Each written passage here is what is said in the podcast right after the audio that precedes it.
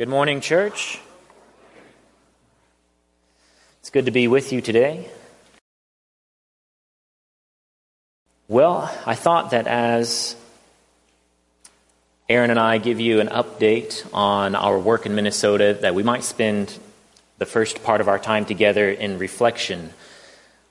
As Mark mentioned, it's, and Toby mentioned, it's been nine years. I think it's been more like nine and a half, but I think we also can all agree that 2020 counted for at least two. So, so let's just say 10, okay? Let's just round it up. 10 years. And I thought there are some stories, well, many stories that we're taking back with us, but there are a few that are our favorite stories. And I wanted to share those with you. Maybe you've heard them before, but it's probably been a while. And I thought I'd share about the beginning of the work that Erin and I began in Minnesota that nine and a half years ago. When we first got there, I put an ad on Craigslist for free Bible studies, which I thought that's good advertising. It's free. And so who, who wouldn't want a free Bible study?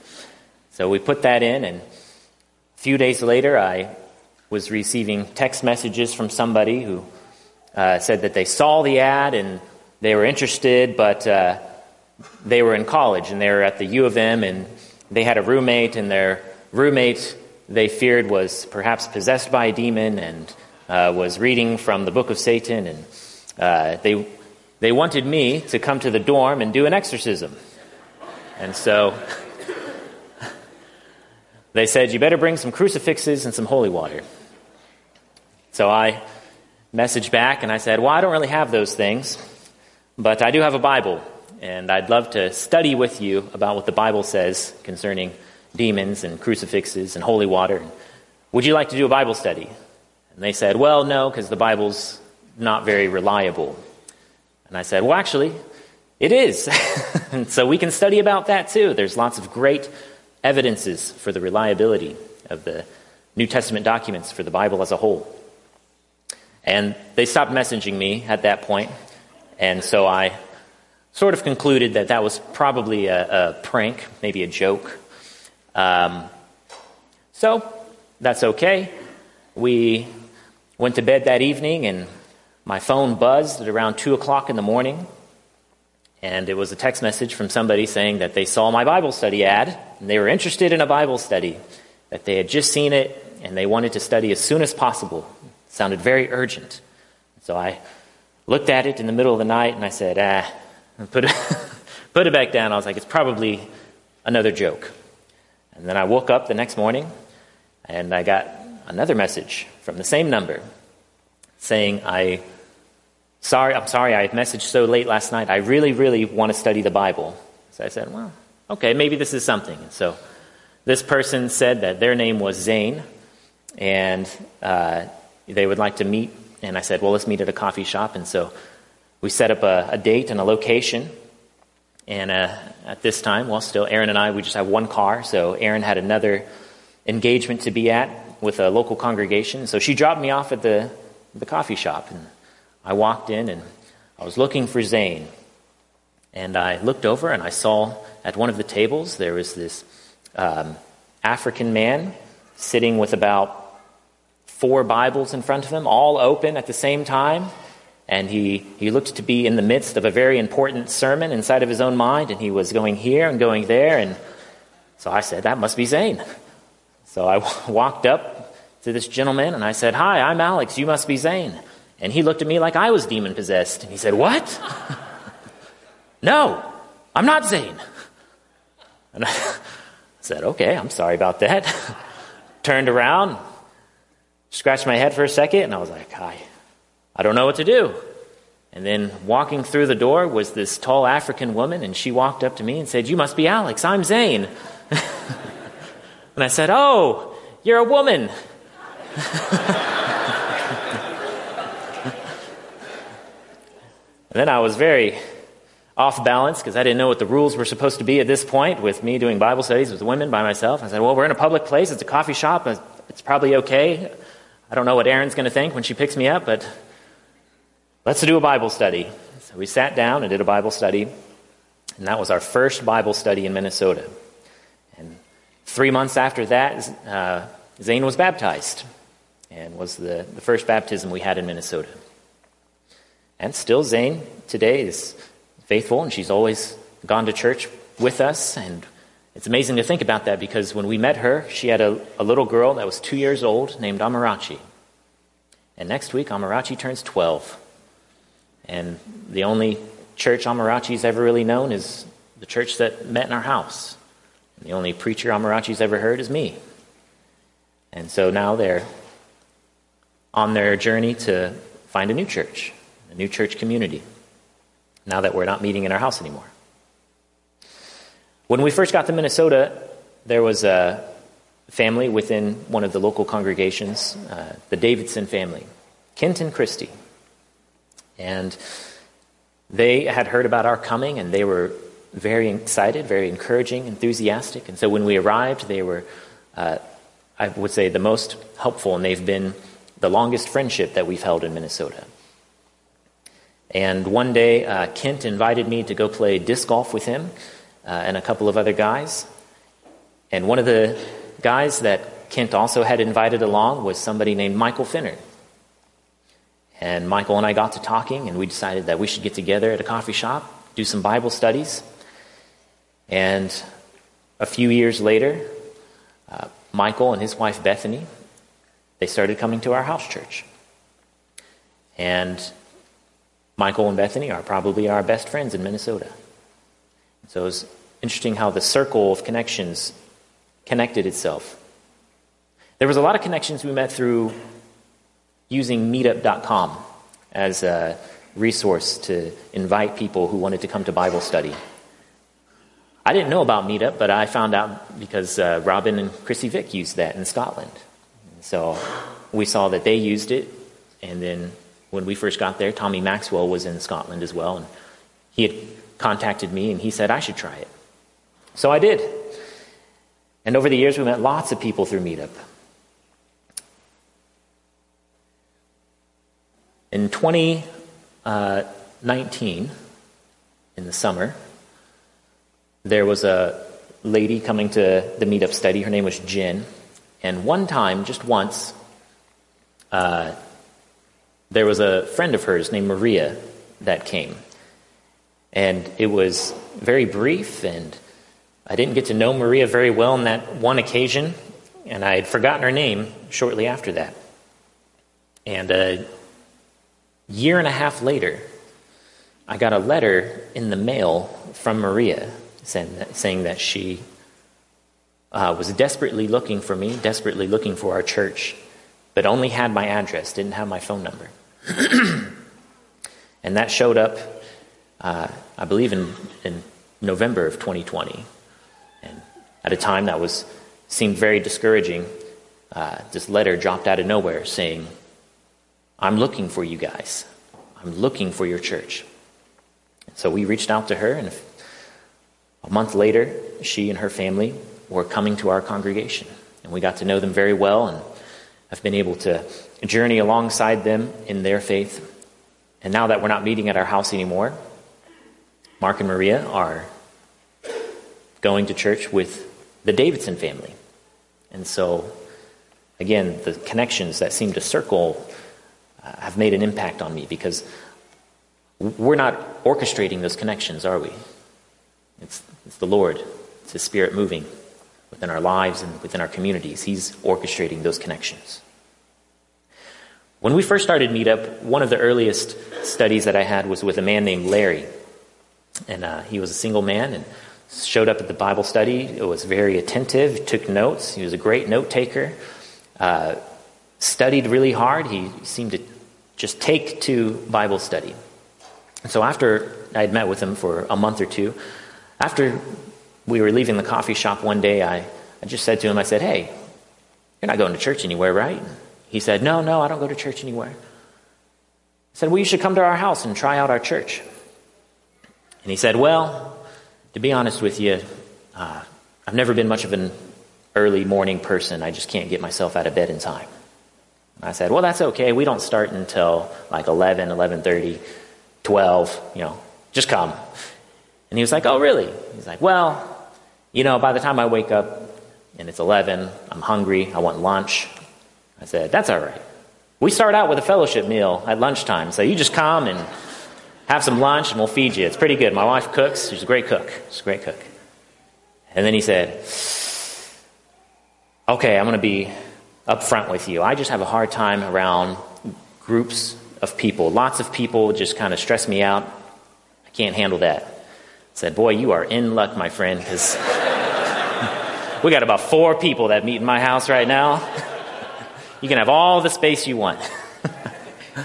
and he looked down and scratched his head for a second and said, All right, I'll come. and he showed up every week for the next six, seven years. Well, one time after a meetup study, I was at the coffee shop and I was taking some online courses, completing my master's degree in biblical studies. And so I had a pile of books that I'd set on a table. I was like, okay, you know, meetup's done. I'm going to do some Bible study now for school. And uh, sat my stuff down and went and got another coffee. And I came back, and there was a couple of ladies sitting at the table. And it was a big table. And they said, well, can we share the table with you? And I said, sure. And one of the ladies, her name was Tara, and she said, those books look really, really interesting.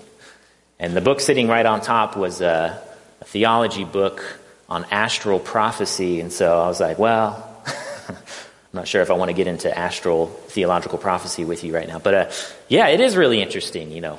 And so let, us let's, uh, let's talk about the Bible. Let's talk about why I'm reading this book. And so she was very interested. She said, Your church sounds interesting. I'd like to visit sometime. Two weeks later, she showed up and then kept coming every week after that for years. And she was baptized uh, in January 2021. And she and Larry are engaged to be married. And uh, they both live up in Grand Rapids now, which is three or four hours north of the Twin Cities. And uh, Larry's works in uh, computers and technology, but he's also beginning some courses in theology. He's like, I don't know what that'll lead to, but I think I'd like to learn more. And so he's studying Bible online. One of my favorite recent stories is hearing about how each of them went about finding a new church in Grand Rapids, Minnesota.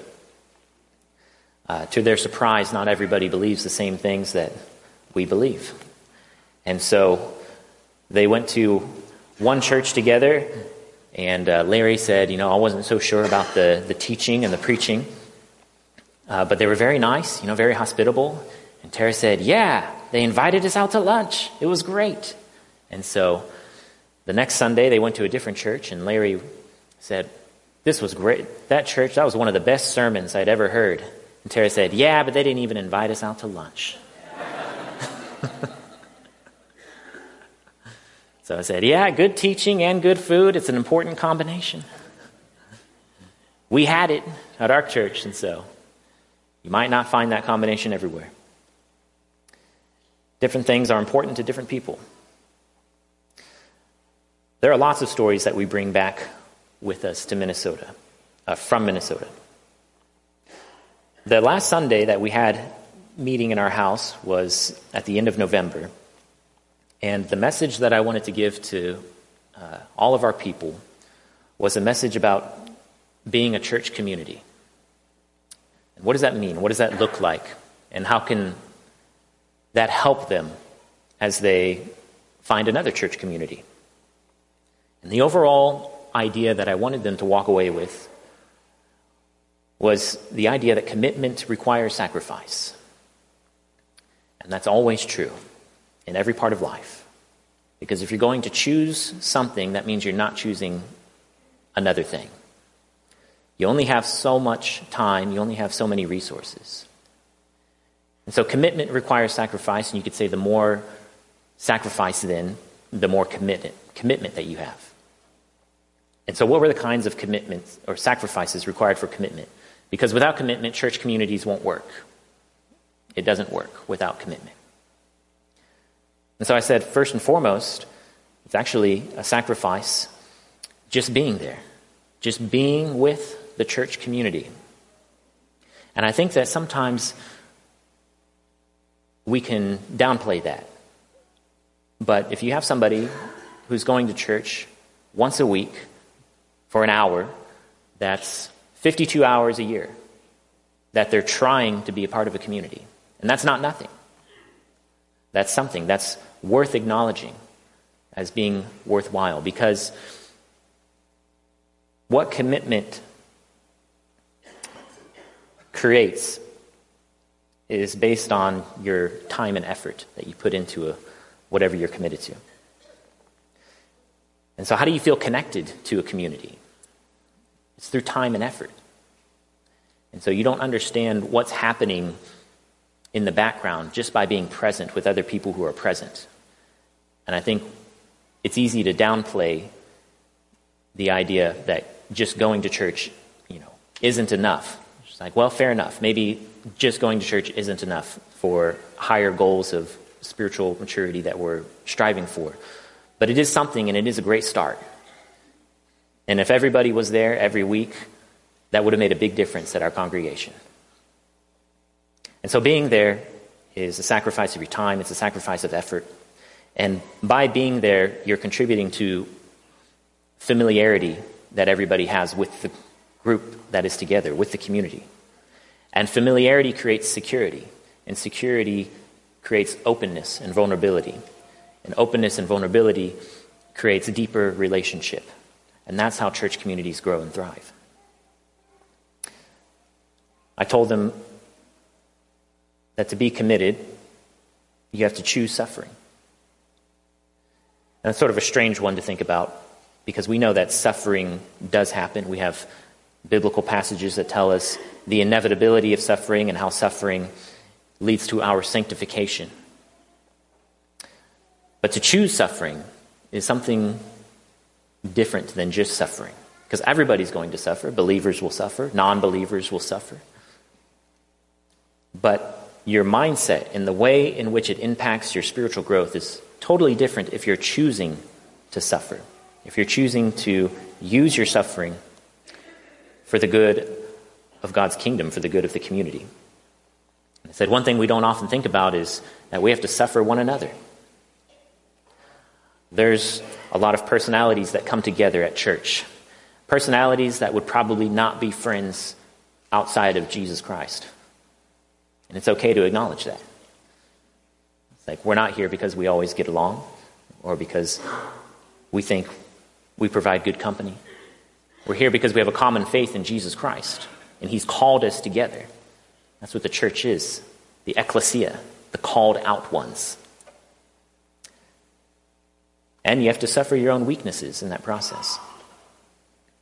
Because if there are other people who have annoying tendencies and annoying personalities, that means there's probably something annoying about you too. And you have to suffer those weaknesses. You have to acknowledge that those weaknesses exist. And there are theological passages that speak to that as well. Paul speaks to us in his epistles, calls us uh, clays, jar clays. And then I told them that when you're in a church community, the first thing you should do is to be indebted to that community. And so you let yourself be indebted to the words of encouragement and the words of admonition that are given to you. And then that way, now you have something to pay back. You be indebted to people's hospitality. So now you have something to pay back. You let somebody host you, you let somebody gift you. And now it's your turn to give back. And it begins that reciprocity, it begins those positive feedback loops that are necessary for a community, for a church community especially. And then, of course, if commitment requires sacrifice, you can't talk about sacrifice without talking about the giving of your money, the giving of your labor. And really, money is just a, it's just a placeholder. It represents time and labor that you spent doing something. And so when you are giving, you're giving of your time and labor, whether it's in the form of skills volunteered or in the form of money or both. Some of these might sound pretty basic to you guys because Northside, I believe, is a strong, healthy, growing church community. And so a lot of you do these things without thinking about it. But when you encounter unchurched people, they don't even think about these things. They have to be taught, they have to be trained, they have to be exemplified. And I think that what our church was, that met in our house, was somewhat of a training ground, somewhat of a stepping stone. There are many people who came to our church who would not go to a church, they just wouldn't do it. But to them, it felt like going to someone's house wasn't church. It was church, but to them, it wasn't. And that allowed them to learn what church actually is. And I think sometimes we can think that there's something extraordinary going on in a house church because, well, it's a house and, it's not a building. But actually, the same extraordinary thing is happening in both locations. And that's God's people are growing and connecting and thriving. But different contexts may provide different needs that people need to make the next step of their faith. And so there was a lot of people we met, a lot of people whose next step couldn't have been going to a church building. That was too big of a step. But they could go to a church home.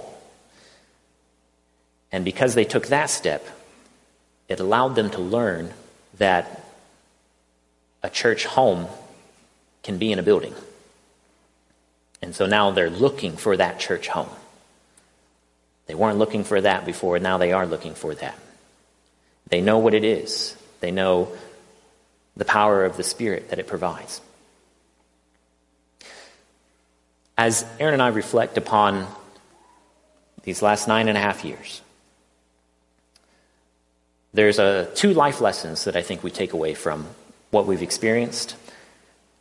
And the first one that stands out to me is more than you would think, there are unsolvable problems. And I would say at the beginning of ministry, I wouldn't have thought there were that many unsolvable problems. I was younger, I was more optimistic. I was like, there's got to be a solution to all these things. It's like, if only this. Then you start to learn a little bit more about the peskiness of people's free will. It's like, oh, I guess there are some unsolvable problems. Ten years later, now I'm pretty sure there are many, many unsolvable problems. And that's helpful to realize. It's not pessimistic to say that there are many unsolvable problems in life. There are many unsolvable problems in people's lives that you run into in your own life. It's not pessimistic. It's important to just acknowledge that reality. Because then you can more properly approach the unsolvable problem. And so, how do you approach unsolvable problems? And this goes into the second lesson, then, that we take away as important for our lives is what's the, what's the metric that we should be using as we evaluate our own efforts and our own labor. And there are metrics that we're used to thinking about, that we're used to hearing. Uh, we had six baptisms. We met in our house for church over 400 times. I studied individually with people at coffee shops over 2,000 times. But those metrics are only so useful. The most useful metric is what I call the metric of helpfulness. so when you encounter people who have unsolvable problems, you can't say, well, if they're baptized, that will solve the problem. Or if they come to church, you know, then that will solve the problem. Like, well, no, it won't. But it could help. And so being helpful is the metric that we had to reorient our thinking around. I would set goals for myself to say, well, I want to do this much in this amount of time Bible studies, meeting people, baptisms. And that never really worked out very well, those kinds of goals. But if I changed the metric and I thought, well, what would be helpful to this specific person right now? Then things would come to me, things that I couldn't plan out five years ahead of time. things that would come to me in the moment that were helpful in that moment. So, gauging our efforts as a church and the work that we do on earth for the promoting of God's kingdom, I think is best seen and measured through the metric of helpfulness. Have I been helpful to this person? And you can more easily say in a given act, yes, that was helpful for them. Did it solve their problems? No, it didn't solve their problems, but it was helpful. I think theologically, we would look at passages that say, well, it was a cup of water when someone was thirsty, right? It was an extra tunic when someone needed clothing. It was a meal when someone was hungry. And some of those things are still literal. But I think you get the idea. The metric of helpfulness. And I think that Erin and I, when we went to Minnesota, there was certainly an idea and a plan that we had to grow a congregation that would outgrow the house church, that would multiply its efforts into more house churches, which would outgrow those house churches. A very exciting and explosive adventure. But I think uh, the Lord was just fine using that incentive to bring us to where He brought us so that He could use us to be helpful to the people that we met. Because those connections that were being made were not connections that we orchestrated, it was the Spirit working to make connections between us and people. And so, because we were there to help the people at the time that we needed to help them, lives were changed. Many lives were changed. And so I'll end with this combination of scriptures. In Acts chapter 2, you have the beginning of the church, you have an explosive, exciting period of growth. And we have this passage that we kind of hold up as our ideal. Says, So then, those who had received his word, verse 41, and were baptized, that day there were 3,000 souls added. They were continually devoting themselves to the apostles' teaching and the fellowship, to the breaking of bread and to prayer. That sounds like an incredible time. I'm sure we all wish we could have been there for that moment. And I'm sure it was an incredible time.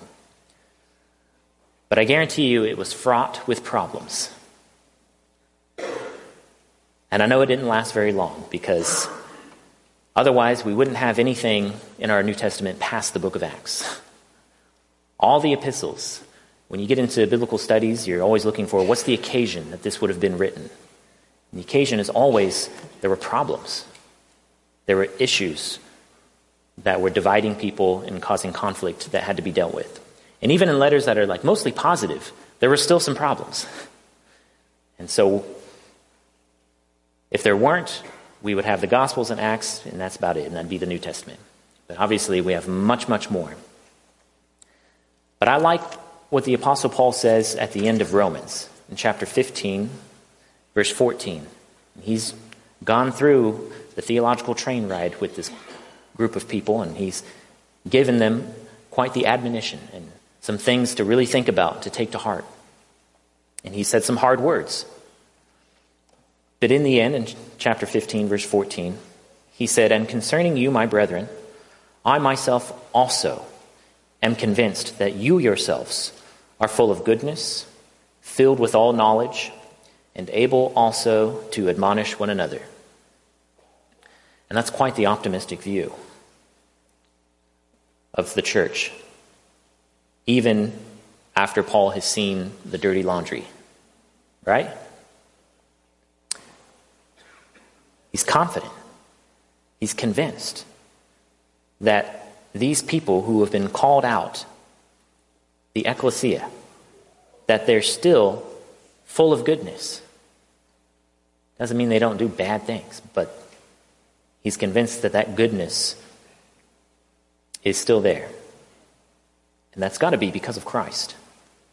He's convinced that they're filled with all knowledge, Now, they may say some stupid things.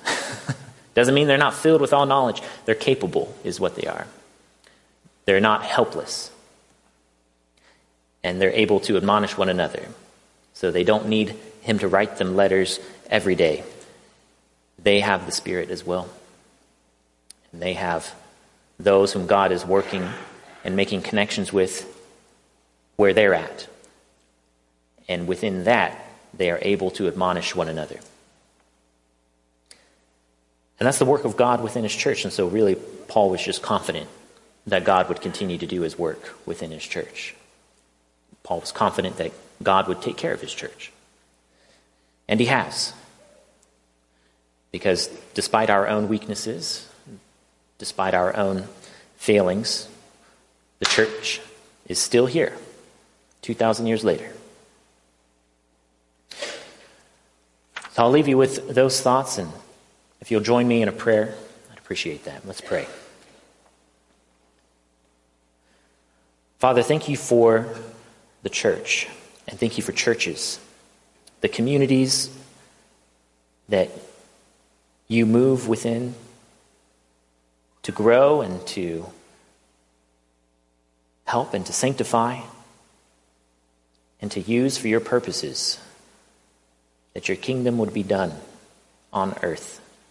Your will would be done on earth. Your kingdom would come. And we pray, Lord, that in this process of suffering and in this process of rejoicing, in the process of being all the things that it means to be a community, that you would continue to guide us as a shepherd, to lead us with your word, to fill us with your spirit, to strengthen us in our inner man, to remind us who we are, to shine a light in the midst of darkness. We pray, Father, that you would direct our trust fully in you, that we would trust you in all things, that we would trust you with ourselves and our families, that we would trust you with each other and our community. And we pray, Lord, that you would lead so many lost souls around us in this state, in this country, in the world, that you would lead them to these communities, and that you would equip these communities to bring in those who do not yet know you, those who need a stepping stone to be just one bit closer to you. And we pray that you would use us, despite our weaknesses, to accomplish that. And we pray this in Jesus' name.